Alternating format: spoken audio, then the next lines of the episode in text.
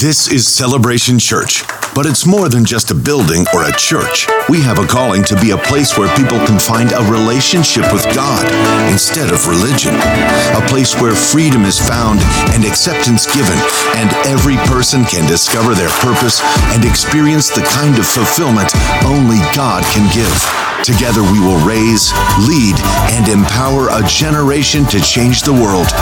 Here, Jesus is famous, and all the glory goes to God. This is celebration. This is our family. Welcome home.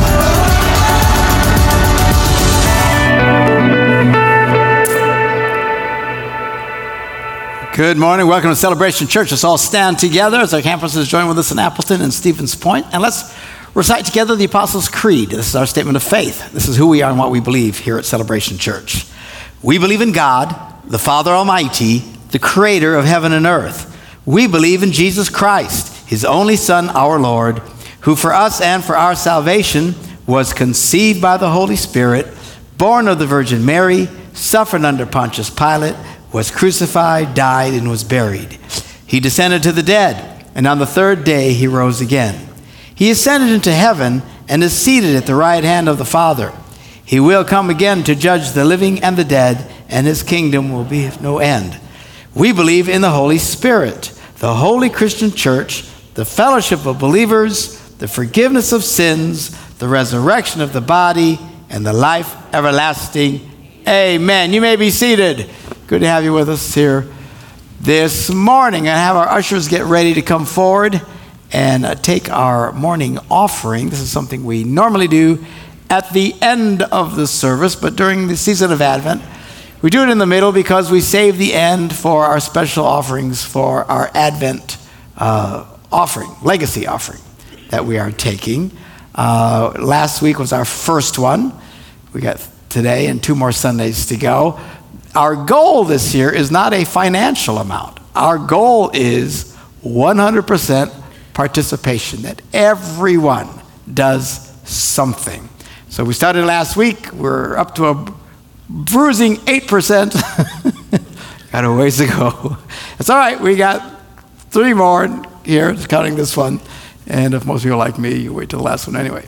But anyway, that's our goal. Everyone do something. So say, well, how much should we give? Just whatever you can as a gift, as part of your Christmas giving this year, you remember God. You remember the kingdom of God, the church. Our outreaches, we want to leave a legacy, something that lasts long past us. Some of you are in a great position to be very generous this year, others not so much, but whatever you can do, uh, just determine it in your heart as God has made it available to you. Uh, and that's what we'll be doing at the end of the service. So, anyway, let's take our regular offerings now. Father, we are grateful that you've given us ways to earn income, the jobs that we have, the labor that we can put forth, and that we can benefit the fruits from that. We now give back to you a portion of that which you have blessed us with because we are grateful and we want to honor you this morning with our giving. In Jesus' name, amen. And you can pass those around. All right, this morning I'm reading to you from Mark, the Gospel of Mark, about John the Baptist. We're going to talk about that on our second Sunday of Advent. Uh, we read in the Gospel of Mark the beginning of the gospel of Jesus Christ, the Son of God. So he starts at the very beginning. As it is written in the prophets, and he starts quoting from the Old Testament Behold, I send my messenger before your face, who will prepare your way before you. And again, he quotes the voice of one crying in the wilderness, Prepare the way of the Lord, make paths, make his paths straight. So he starts talking about Jesus is coming, the prophecies of the Messiah are about to be fulfilled. But before that, someone is going to come and prepare the way. And he talks about him. John came baptizing in the wilderness and preaching a baptism of repentance for the remission of sins. All the land of Judea and all and those from Jerusalem went out to him and were all baptized by him in the Jordan River, conf- confessing their sins. Now, John was clothed in camel's hair, kind of a gnarly guy, with a leather belt around his waist. He ate locusts and wild honey, and he preached, saying, There comes one after me who is mightier than I am, whose sandal strap I am not worthy to stoop down and loose. Of course, he's talking about Jesus. He says, I indeed baptize you with water, but he will baptize you with the Holy Spirit. So, a brief introduction to John the Baptist there. To really learn more, we read from the Gospel of Luke, where he gets very detailed, backs up, and starts how John even came into this world. Talking about his parents, there were in the days of Herod, the king of Judea, a certain priest named Zacharias of the division of Abijah, however you say that. His wife was one of the daughters of Aaron, and her name was Elizabeth. And they were both righteous before God. These are good people, walking in all the commands and ordinances of the Lord blamelessly. But they had no child because Elizabeth was barren, and they were both well advanced in years. What does that mean? It means the circus has closed and moved on. All right, no more activity in the womb. So it was that while he was serving as a priest before God in the order of his division, according to the custom of the priesthood, it, his lot fell to burn incense when they went into the temple of the Lord. So they served, and they were, he was part of this group that they would rotate their time of service in the temple, and they'd come for prayers, and one guy would go in and offer up incense while everyone else prayed outside. So that's what we see here. So it's uh, Zacharias' turn. Uh, the whole multitude of the people were praying outside the, uh, the hour of incense. Then an angel of the Lord appears to Zacharias standing on the right side of the altar of incense. When Zacharias he saw him, he was troubled. That's an understatement. fear fell on him. It shocked him. He's supposed to be the only one in there. Have you ever gone into a room where you're absolutely convinced no one else is there, and you turn and someone else is there? It's a little creepy. My cat used to freak me out. what are you doing there? You know, and uh, so he was afraid. Now, every time we all think, man, wouldn't it be great if you could see an angel? Apparently not, because every time someone sees an angel, everyone goes, ah, because you're not, you know, if they would just come slowly, but they pop out of nowhere and scare the willies out of whoever is there. The angel says to him, as they always do, do not be afraid. Easy for you to say. Uh, for your prayer is heard and your wife Elizabeth will bear you as my prayer is heard. Hello.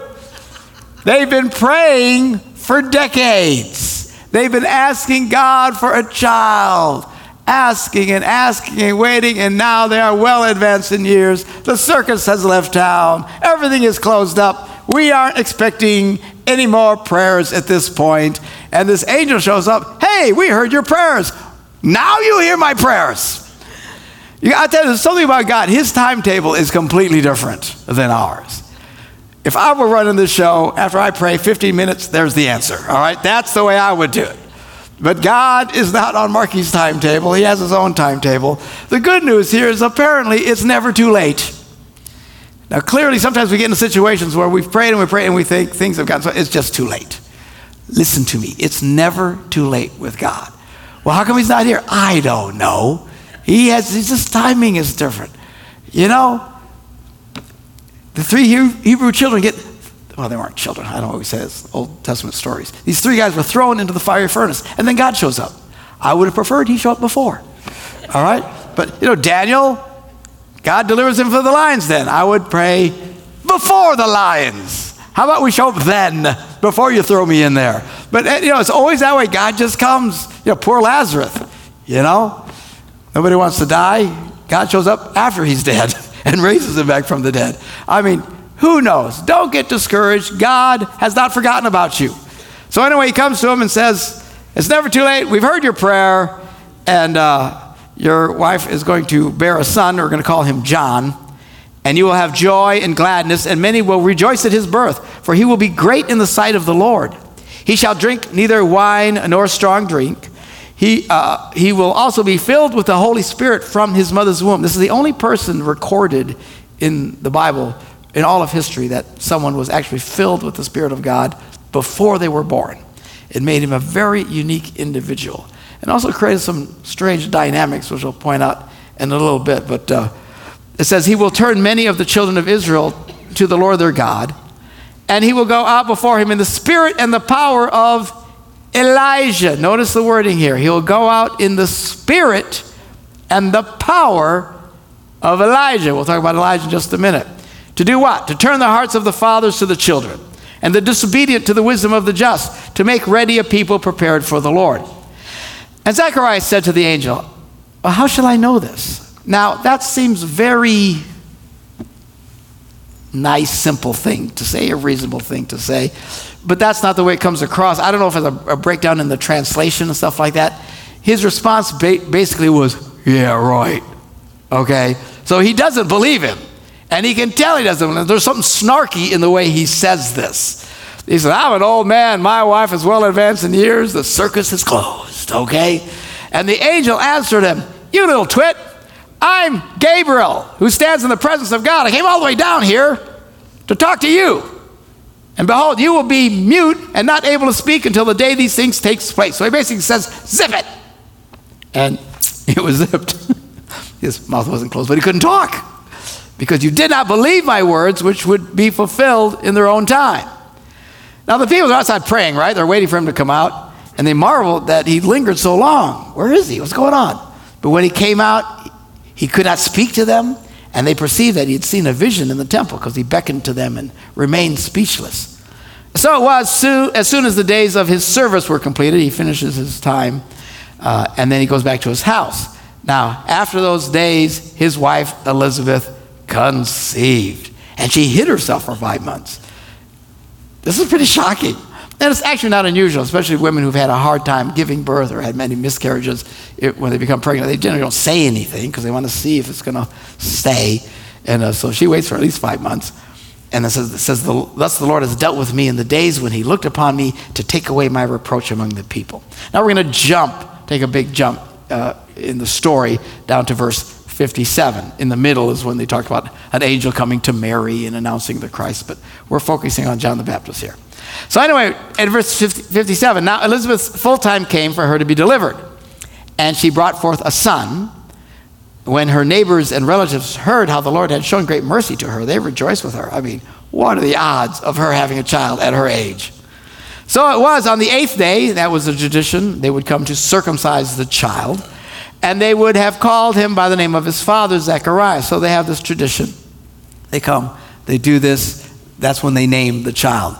Uh, some Christian traditions, you know, who baptize babies do this as well. They have a, that's when they officially give him his Christian name, um, you know, at baptism. So that's the kind of thing that's going on here.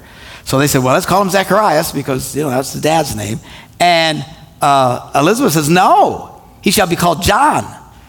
They said, they said there's, there's no one among your relatives called John. And so they go to Pops. And they say, they made signs and said, What do you want him to be called? And he asked for a writing tablet and he wrote, saying, His name is John.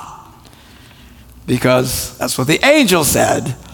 And they all marveled. And immediately his mouth was open.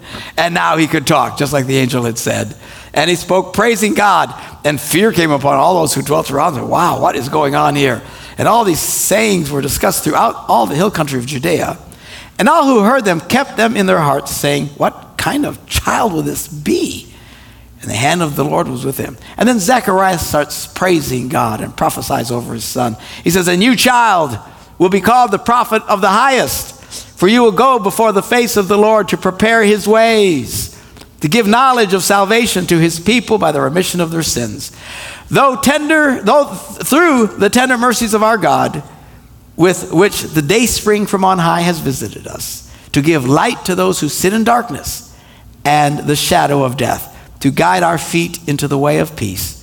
So the child grew and became strong in spirit and was in the deserts till the day of his manifestation. So here he grows up in this desert area doing what? I have no idea.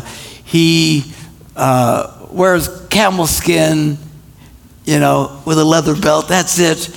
And he eats locusts and wild honey. Someone said to me, Well, there's a tree over there called the locust tree. Uh, and maybe there was the pods that he ate. Uh, and then, of course, the other version is he's eating bugs, which there are people around the world who actually do eat locusts.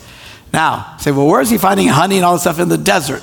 Well, when they, their version of desert meant wilderness. It was like a, a forsaken place, you know, crivets. You know what I'm talking about? Where, where hey, if your version of going south and let's go to Green Bay, you're on the desert, okay? You're, we're way out there. And uh, my wife's from up there. so anyway, so it's just this forsaken area. There's enough where there's plants and water and stuff for him to survive, but it's the wilderness, or as translated many times, desert. When we think of desert, we think of the Sahara Desert, nothing but sand and camels, and that's, that's not obviously what that was. But it wasn't a very comfortable place. Uh, so, anyway, John the Baptist, fascinating person. Now, there's more about John in the uh, other Gospels, and you put them all together. Uh, I was reading this thing, a summary by a guy named uh, William Simmons, who does this great job of putting it all together. Let me read to you from some of this. He says, apart from Jesus Christ, John the Baptist is probably the most theologically significant figure in the Gospels. As was the case with Jesus, his birth is meticulously recorded. We just read uh, a big part of it. His entrance into the world was marked by angelic proclamation. Oh, you know, that's a big deal. Most people don't have angels showing up uh, announcing them before they're born or even conceived. Uh, John's birth not only parallels that of Jesus, but also echoes the momentous occasion of the birth of Isaac. You remember Abraham and Sarah, also very old. Abraham at this point is, you know, he's a 100 years old, okay? And uh, yet he sires Isaac into the world as was promised. So it's, it's a significant, this is a big deal. And the people of the day knew this, this is, how often does this happen? They don't see this, so they don't have in vitro, you know, advanced medicine techniques and stuff like that. This just happened the good old fashioned way. And here's this lady who shouldn't be having a child. She gets pregnant and gives birth to this boy. This is something significant. John is clearly a pivotal figure in the salvation history of God. Now, although his formative years were lived in obscurity in the desert, whatever that is, we don't know what he's doing. Uh, his public ministry ended nearly 400 years of prophetic silence. So, what happens if you read the Old Testament, Genesis all the way up to Malachi? Malachi is the last book of the Bible in the Old Testament, not of the Bible, but in the Old Testament. And then the next book of the Bible is Matthew in the New Testament. There's 400 year gap there. For 400 years, there has been no prophetic voice in Israel. No one has prophesied, no one's heard from God. There's been nothing dramatic happening at all. It's a long period of silence for them. And all of a sudden, John the Baptist shows up. So, um, uh, in this sense, his message and ministry marked the culmination of the law and the prophets, but heralded the inbreaking of the kingdom of God. So, John was a transitional figure, formally linking the Old and the New Testaments. He spans the ages with one foot firmly planted in the Old Testament the other squarely planted in the new. This is the guy who ties it all together. The central theme of his ministry was repent. What does it mean to repent? It means to stop going that direction, turn around, go a different direction. You're going this way, and then I'm not going to go this way anymore. I'm going to go this way. It's called repenting. It is a key element of the salvation experience. If when you come to Christ, there's no sense of, I'm going to quit going this way, I'm going to start going this way, then you're probably in a very weak place. Uh, well, I believe in Jesus. A lot of people believe in Jesus, but they've never repented. That's a problem. You need to have this. And John starts out talking about this message of repentance. Uh, he was called the Baptist because he did this practice where people who would come to repent, confessor says, he would baptize them in water. And of course, he eventually baptizes Jesus in water, and this continues to this day. Um, John conducted his ministry with an authority that demanded immediate action. He was intense. He wasn't a warm and fuzzy TV preacher, I guarantee you. He was intense. He's yelling at people. Uh, he doesn't really care what anybody thinks of him. Uh, he taught that judgment it was at hand. The axe, he said, is laid to the roots, and God will thoroughly purge his threshing floor. He's come here to clean house. And the authenticity of repentance was evidenced in very practical terms. He would tell them specifically what to stop doing and what to start doing. He said, Man, you need to share with people who have need. You need to stop getting dishonest gain and stop exhort, extorting people and all the different problems that they were having. He called it out by name. Now, John's lifestyle obviously was uh, a very austere uh, picture. He was what we call an ascetic. These are people who purposely live miserably. For whatever. People do this. They, they intentionally want to live this way. You've heard of people who've taken vows of poverty. So they intentionally just want to live simply and not have anything. Uh, and that's, that's what he did. Uh, Jesus was totally different. Uh, in fact, it really shocked people. Uh, unlike Jesus, John expected people to come to him, but Jesus went to people. Jesus went everywhere. We are still supposed to have that attitude as Christians. We're not supposed to just sit here and wait for everybody to come in here. We are supposed to be reaching out to our world, inviting friends and family in, like which was a great thing yesterday with the uh, ladies. Uh, women's extravaganza. They invited all these people, eight, almost 900 women in here. We're talking serious estrogen, all right? And, uh, and inviting friends, and, and that's how they become exposed to the gospel, to hear the good news about Christ. So John didn't do that. He just said, I said, come to me. I don't know who's the first guy who heard him, but when he spoke, it was powerful. There was something about John the Baptist that was just off the charts. And people would hear him go, oh my goodness. Obviously, it was the power and the Spirit of God in his life, but he was just out there yelling at people to stop it. Stop doing this bad stuff. You need to get your heart right with God. And everyone, whoa. So this word spread, and they came by the multitudes. They had to go out to see him in the wilderness. Jesus went to people. John, you know, locust, bug eater, whatever, uh, and, uh, and wild honey, Jesus came eating and drinking. And in fact, it was rather shocking to some people. They said he's a glutton, someone who eats too much. And he's a drunkard because he drank. People do this, you know. They like to condemn others, other religious people especially, you know. If you're drinking, you're, a, you're an alcoholic. No, no, there are alcoholics, but just because one drinks doesn't make you an alcoholic or whatever. So they criticized Jesus this way. Um, uh, he confronted the religious leaders of his day. Jesus also did this as well, but John was really intense, so much that Herod cut his head off. Talk about taking off the mayor. Man, oh man. All these characteristics portray John as a fiery prophet proclaiming the apocalyptic apocalyptic message of God. Indeed, Luke says that John came in the spirit and the power of Elijah. Now, this is an interesting thing because remember, it said in the spirit and the power of Elijah. There is that last book in the Old Testament, Malachi, talks about the Messiah coming. This is the next big event. He said, but before he comes, Elijah will come. Now, this is interesting. So they're all waiting for Elijah to come. And um, they even asked John, Are you Elijah? Just, I'm not Elijah. Well, he wasn't physically Elijah, but he was certainly in the power and the spirit of Elijah. And they asked Jesus, You're the Messiah, but it says the Elijah has to come. He, Jesus said he did come. He was John the Baptist.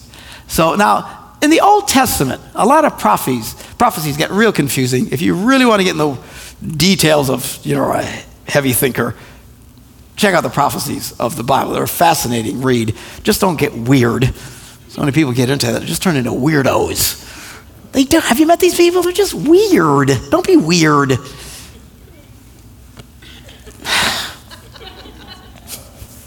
How do you tell a weird person not to be weird? I don't know. Just don't be weird.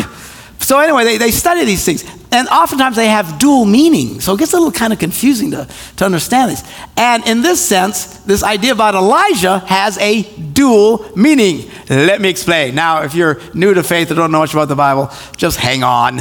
You know, if none of this makes sense, it'll be like the rest of my sermons. All right, just, but I'll get you through. But the rest of you guys who understand this, it'll kind of put things together. So this is what happens. In the end of the Bible, the book of Revelation, speaks about how all these things are going to end, how the world's going to come to an end. Uh, and it's not going to be global warming. Relax, all right? Why don't you freak out about that? We read the end. We know how it ends, you know? It's like somebody watching a scary movie, they don't know how it ends. They're all freaked out. The other ones who saw it already are sitting there like this, you know? So we're kind of like that. We're not freaking out about stuff they say is going to end the world. That's not how it goes up.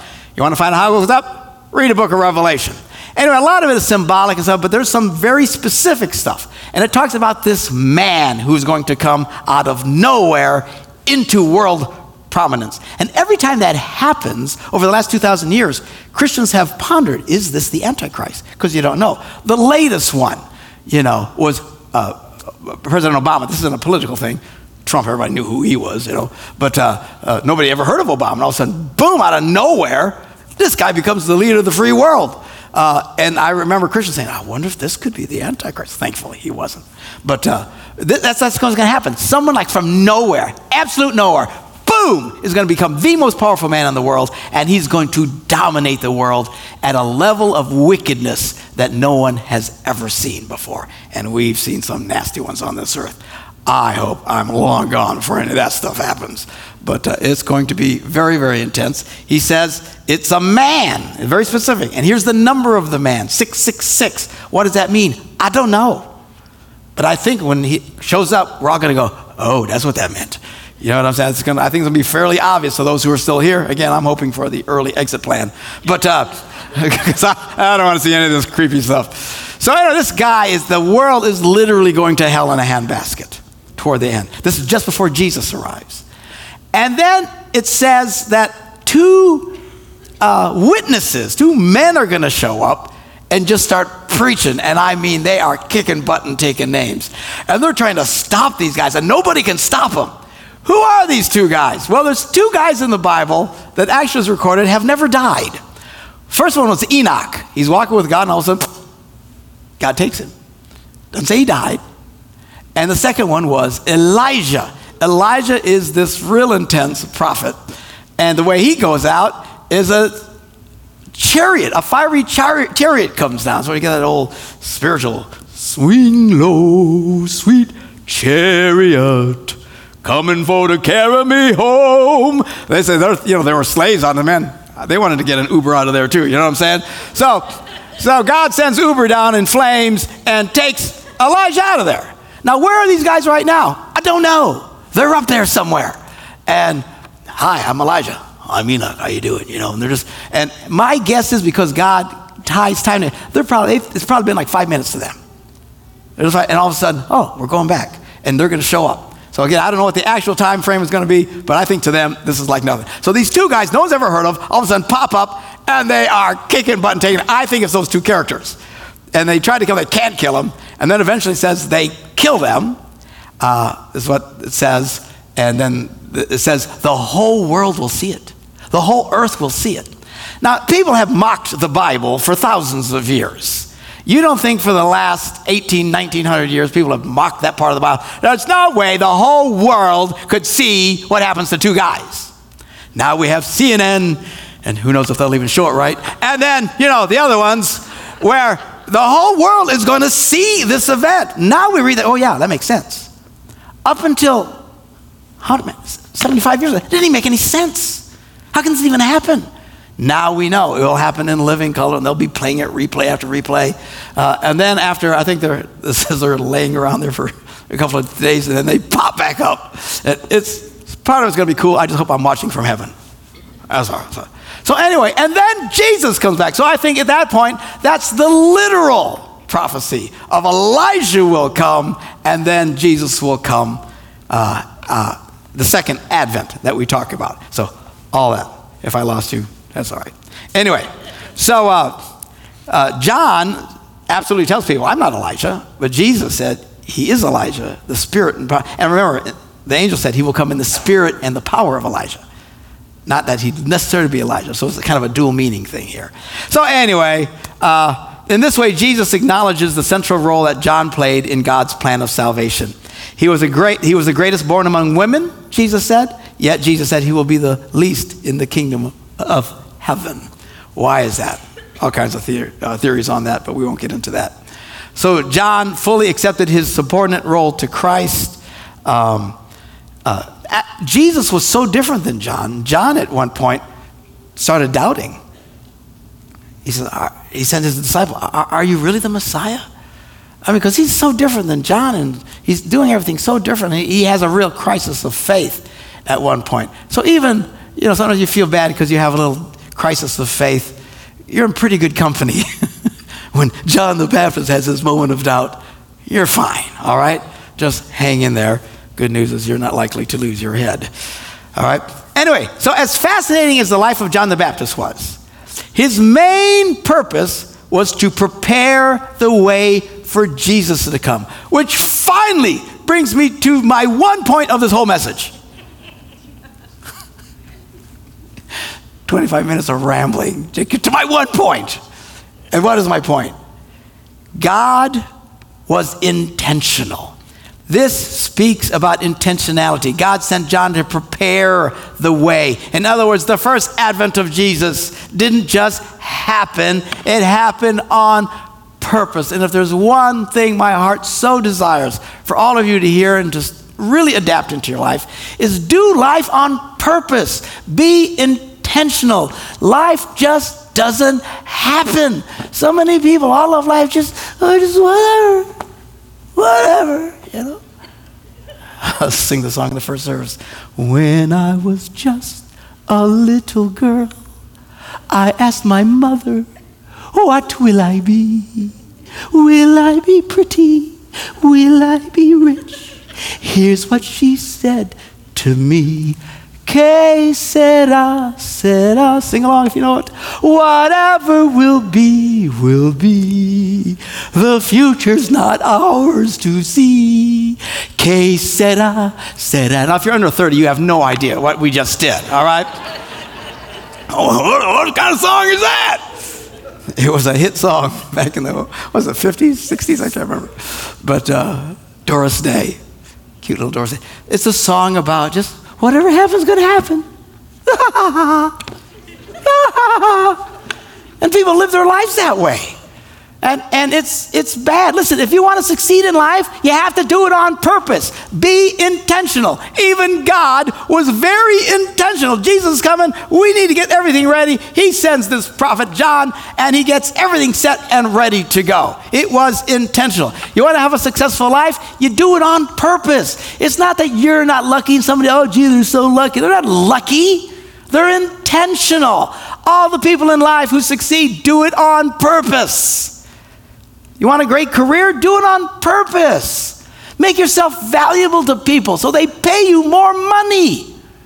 But not in today's culture. We think, well, if, if you pay me more money, I'll work harder. Duh. It doesn't work that way. Anybody who's ever hired people knows it doesn't work that way. The people who get raises are the ones who make them invaluable. Everybody else waiting. Our culture today, well, if they pay me more, I go in more hours, I work harder. Just, just do, do, do, do, do, sera. You want to be successful with your finances? Be intentional. You know, there's people who have $100,000 a year and the people who make $50,000 a year. I know a lot of people at $50,000 are more financially secure than those who make 100 plus. They have their houses paid for. They have no credit card debt. Just, they live very successfully. The people with twice or three times the money in debt up to their eyeballs and can't make ends meet and are just a mess. Those guys are lucky. What? The people who make half what you make? Those are the lucky ones? No, they're just intentional. They do it on purpose. We have classes here uh, at Celebration every so often where we uh, call is it what is it called financial peace, whatever. Man, if you're struggling with your money, come to that thing. It's not about us getting money out of you. I don't want to go to that. It's I'll show you how to handle money, how to be successful with money. You do it on purpose. You want a great marriage? You got to be intentional. Everybody thinks, well, if I just find the right idiot, I'll be happy. Pastor, I'm so miserable. I wrong married the wrong idiot. I should have married the other idiot. Stop. The reason your marriage stinks is because you're doing stinky things. Pastor, why is my marriage bad? You ever spend time with each other? No. You ever go on dates together? No. You ever sit and talk to each other? No. So why are we having problems? Good heavens! The people who are great, oh, they're so lucky. They're not lucky. They do what you don't do. They're intentional. You got to do this stuff on purpose, which means you actually have to talk to the woman. Some of you boys, I see the pain on your face. But called a conversation. Pastor, I want to, I want to, I want to, I want to be more blessed and have more spiritual life. Do you ever pray? No. You ever read your Bible? No. Do you come to church? Yes, I, I come to church four times a year, whether I need it or not. oh, for heaven's sakes. You want God to bless you and you want to be successful in life? You do it on purpose. I'm telling you, the problem in our culture today is we are a sera, sera culture. Que sera. We start singing that at the beginning of football games instead of the national anthem. Que sera. Oh, Whatever's going to happen. And by the way, football teams win on purpose. They don't go out there and go, what are you guys doing today? And to pick on the youngest. We got some young ones here. I'm not picking on anyone in particular. I'm picking on all y'all at once. Talk about a generation today that has no idea what they're doing. No idea. And it's not their fault. It's their parents' fault. It's it's the grandparents' fault. We have a whole generation today, they're at 20, 25, 30 years, and they have no idea what they're doing. What do you life? I don't know. I don't know.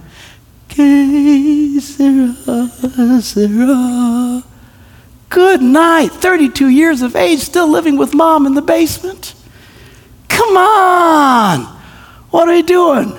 Some of these guys are going to college, spending an ungodly amount of money, all borrowed money. They're going to have to pay for the next 40 years. What are you studying? I don't know. What's your major? I haven't decided yet. What do you want to do for a career? Oh, oh, I don't know. You're supposed to have a career? And going dead while doing it.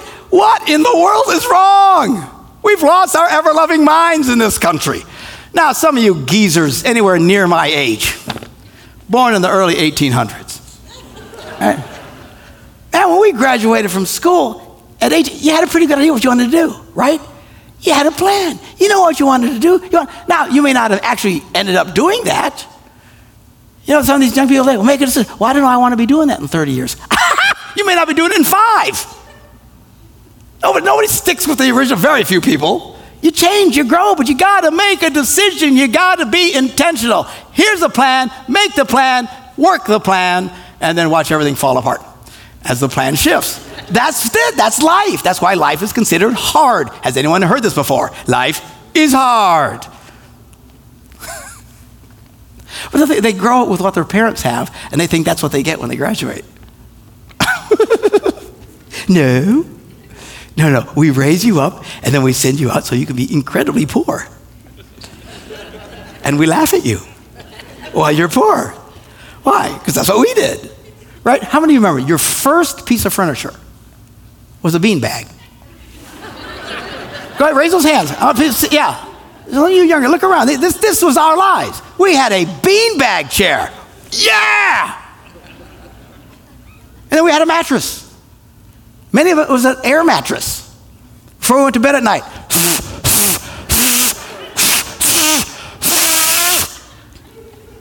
That was our life. We got all the stuff now. Yeah, we worked for it. How'd you do that? We started out miserable and poor. do life on purpose. Be intentional. If you're going to succeed, you have to do it on purpose. Train your grandchildren, your children. Get a plan. Make a plan. Make some decisions. I'm just stunned at the number. Now, there's exceptions to all of this. There's some fabulous young people that are very clear. They're going to go do whatever. But whatever you do, don't go borrowing $100,000 while you make up your mind. All right? Don't do that. Good preaching, Pastor Mark. Yes, thank you. Thank you very much for that encouraging word. Yeah. Anyway, the good news is you can do life and do it on purpose. You can be successful. You do it intentionally. There's no guarantees on any of this stuff. But you get there on purpose. People aren't lucky, okay? Unless you win the lottery, maybe. But most people don't win the lottery. Most of you give that money to someone else so they can win when you buy those stupid little tickets. All right? And even then, some of that turns into a big curse. Mean, boy, I'm on all kinds of rabbit trails today. You, have you seen these shows? Do you know that most people have won the lottery, give them five years, and they're as broke as they were before they won it? It is stunning. They have whole documentaries on this, a whole series of shows they did on this. Why? Because they don't know how to handle money. You get $10, $10 million in, in, in handed in your lap, and in five years, you're as broke as you were when you were working at Walmart? You got a problem. These are people who think, que sera, sera. No, do life opera. God was intentional with his plan. We need to be intentional with our plan. Well, how do I know it's the right plan? Have some faith. Trust God. Step out. Let him direct you. If you will trust him, he will direct your path. I'm going to ask our ushers to come forward, get ready as we serve communion. As we wrap this up, turning our attention to the cross This is why we're here today, because of what Jesus Christ did on that cross 2,000 years ago. He died on that cross for our sins. He died so that we could have life. His body was broken so we could actually be made whole. So I don't feel very whole. Well, this morning as we take communion, concentrate. Think about it. this is a this is a holy thing that we're doing. Let God touch you as you connect with the body and the blood of Christ. Don't just do this like a robot, some religious robot. Uh, this is something, let God heal you today, emotionally, mentally, physically, whatever. He'll do that. Yes, He does that. If you'll just trust, have faith. All right? His body was broken so we could be put back together. His blood was shed so we could have forgiveness of sins. And maybe you're here this morning and you're listening to this, maybe you've been watching on television, the internet, whatever, you think, man, I, I, I want what you guys have. I want what you've been singing about. I, I want what you've been talking about, what you've been celebrating. How do I get that? You get that by simply coming to Christ in faith and asking Him into your life. We're celebrating this season of Advent. Advent means coming. Has Jesus come into your life? How does this happen? You open your heart and you ask Him to come in. We're going to bow our heads together. We're all going to say this prayer aloud. And if you've never taken your first steps of faith, pray this prayer with us. Open your heart to Christ this morning and see what He can do in your life. Let's pray. Say, Dear Jesus, I invite you to come into my life. I ask you to forgive me of my sins. Come now, Lord Jesus. Create an advent in me. Amen.